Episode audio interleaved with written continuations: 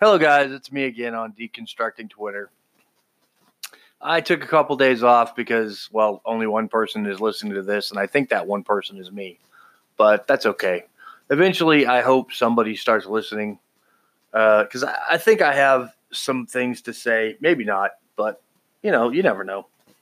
Um, so, looking at Twitter today, you have the the uh, Mueller testimony that is still kind of rocking the nation.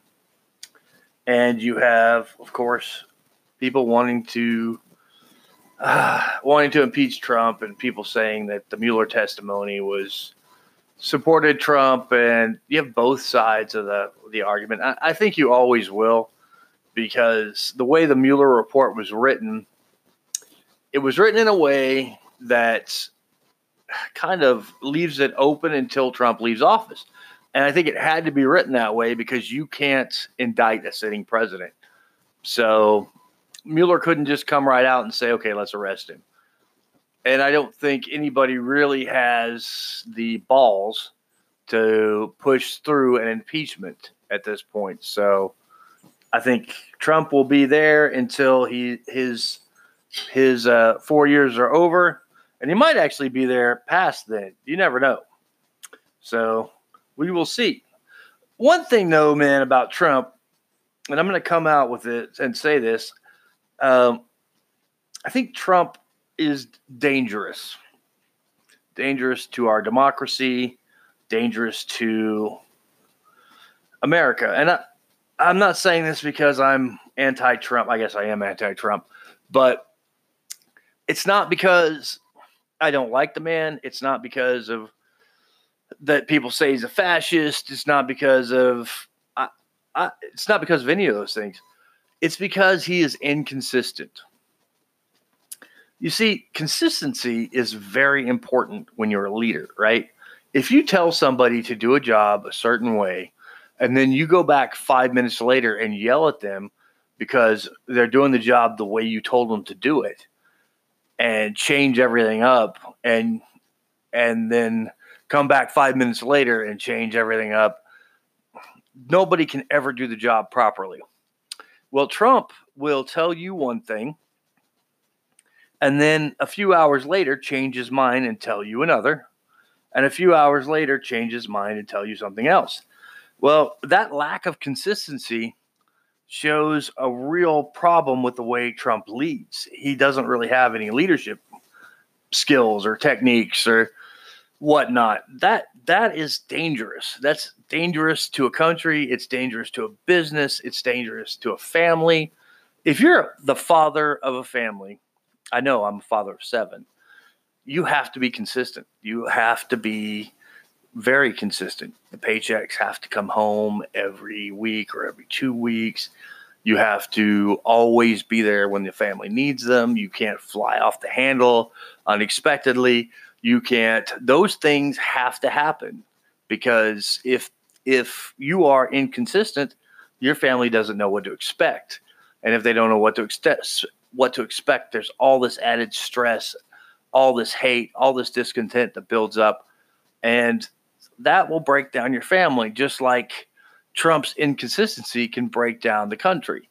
So I see that a lot. And that, in my opinion, would be one of our biggest reasons for impeaching him. Or, well, and I don't think constitutionally you can impeach him for that, but would be one of our biggest reasons for not reelecting him.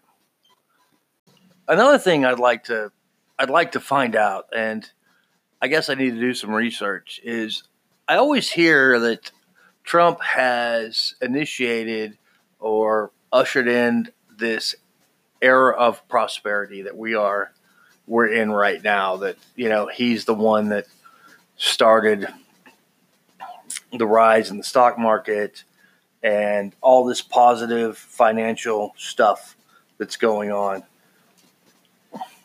What what exactly has Trump done that would be very interesting to see. To find out what what was the things that Trump did that initiated a positive economy. So I'm going to go ahead and do a little research and I'll be right back. Okay, I'm back.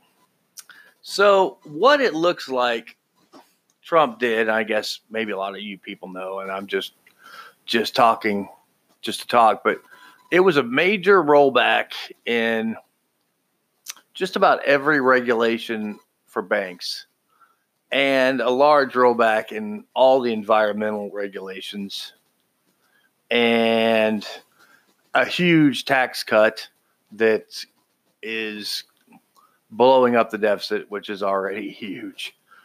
And it definitely is kind of sort of successful, but kind of not successful. So if you look at the numbers between uh like let's look at 2017 and 2018 because those are the numbers I've got here. The GDP went up.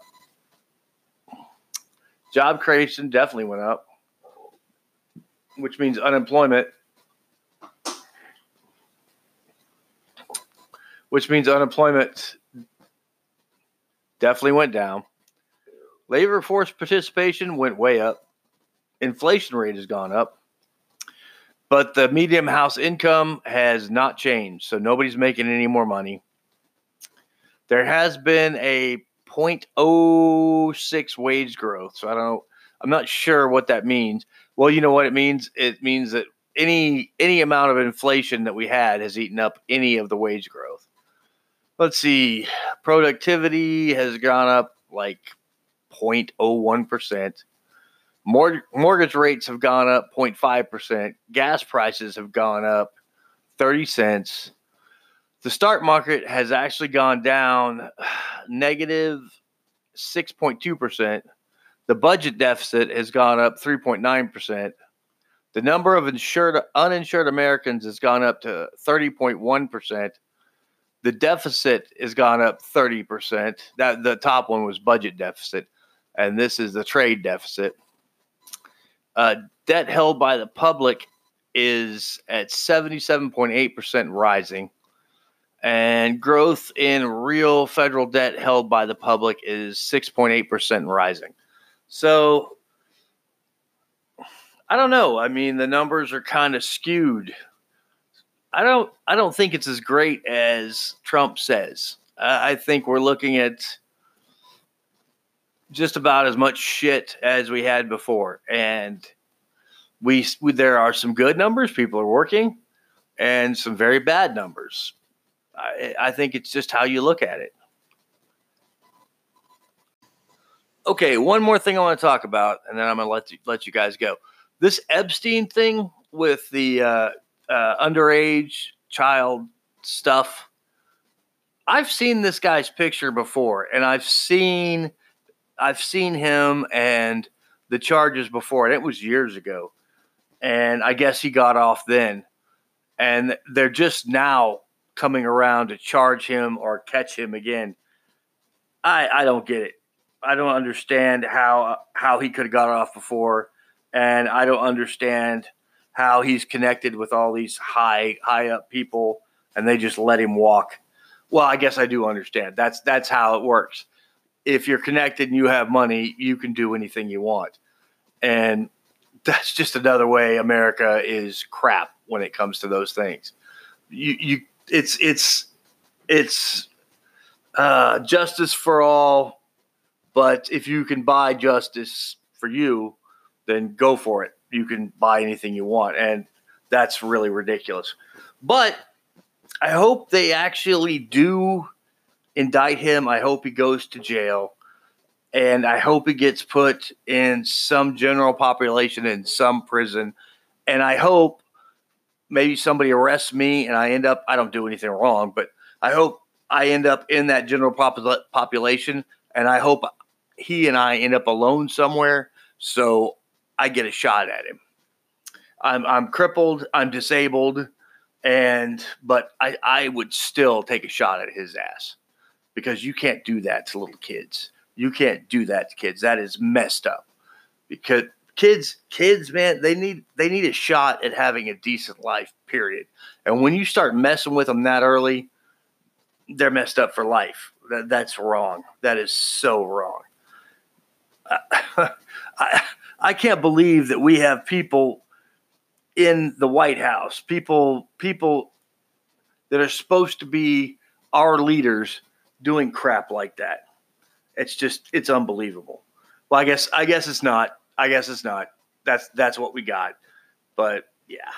Anyway, I'm signing off. God bless you. Take it easy. Oops, I got one more thing to add.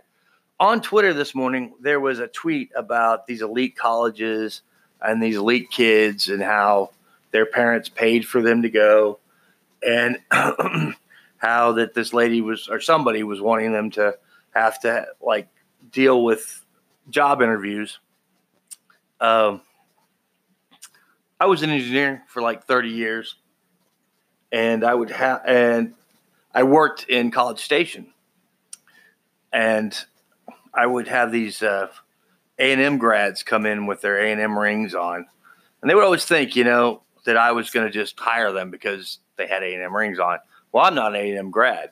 Actually, I never did graduate from any college. I, I, I became an engineer. I called myself an engineer, but I, I, became an engineer. I was hired as an engineer, paid like an engineer, but through uh, um, learning to do my shit and uh, and being really good at it. I, a lot of times, I would be uh, hired over engineers to uh, to do the job, and the, they would come in with these rings and sit there. And I guess they thought that just because they had these rings, that they were part of a elite group that I would hire them.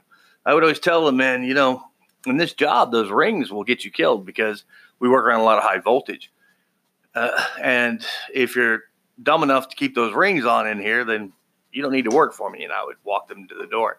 So the truth is, there are a lot of people out there that look at somebody not because of where they graduated, but because of how intelligent they are. Or I would have never been able to do what I did. Um, and I thank those people for giving me the opportunity to do what I did because I was a high school dropout. I went to the military. I got out of the military and I started as a maintenance manager and a the entire maintenance department at a plastics plant. And I moved in to be a plant engineer and a maintenance manager. And then I became an engineer. I designed in machineries and tire plants. I built plants. I, I mean, the things I was able to do with the education that I was able to get because my family had nothing and I had no other choice. And because the people had the people that had some faith in me early on, I thank those people so much. So there are people out there that will do that. And yeah, anyway, signing off.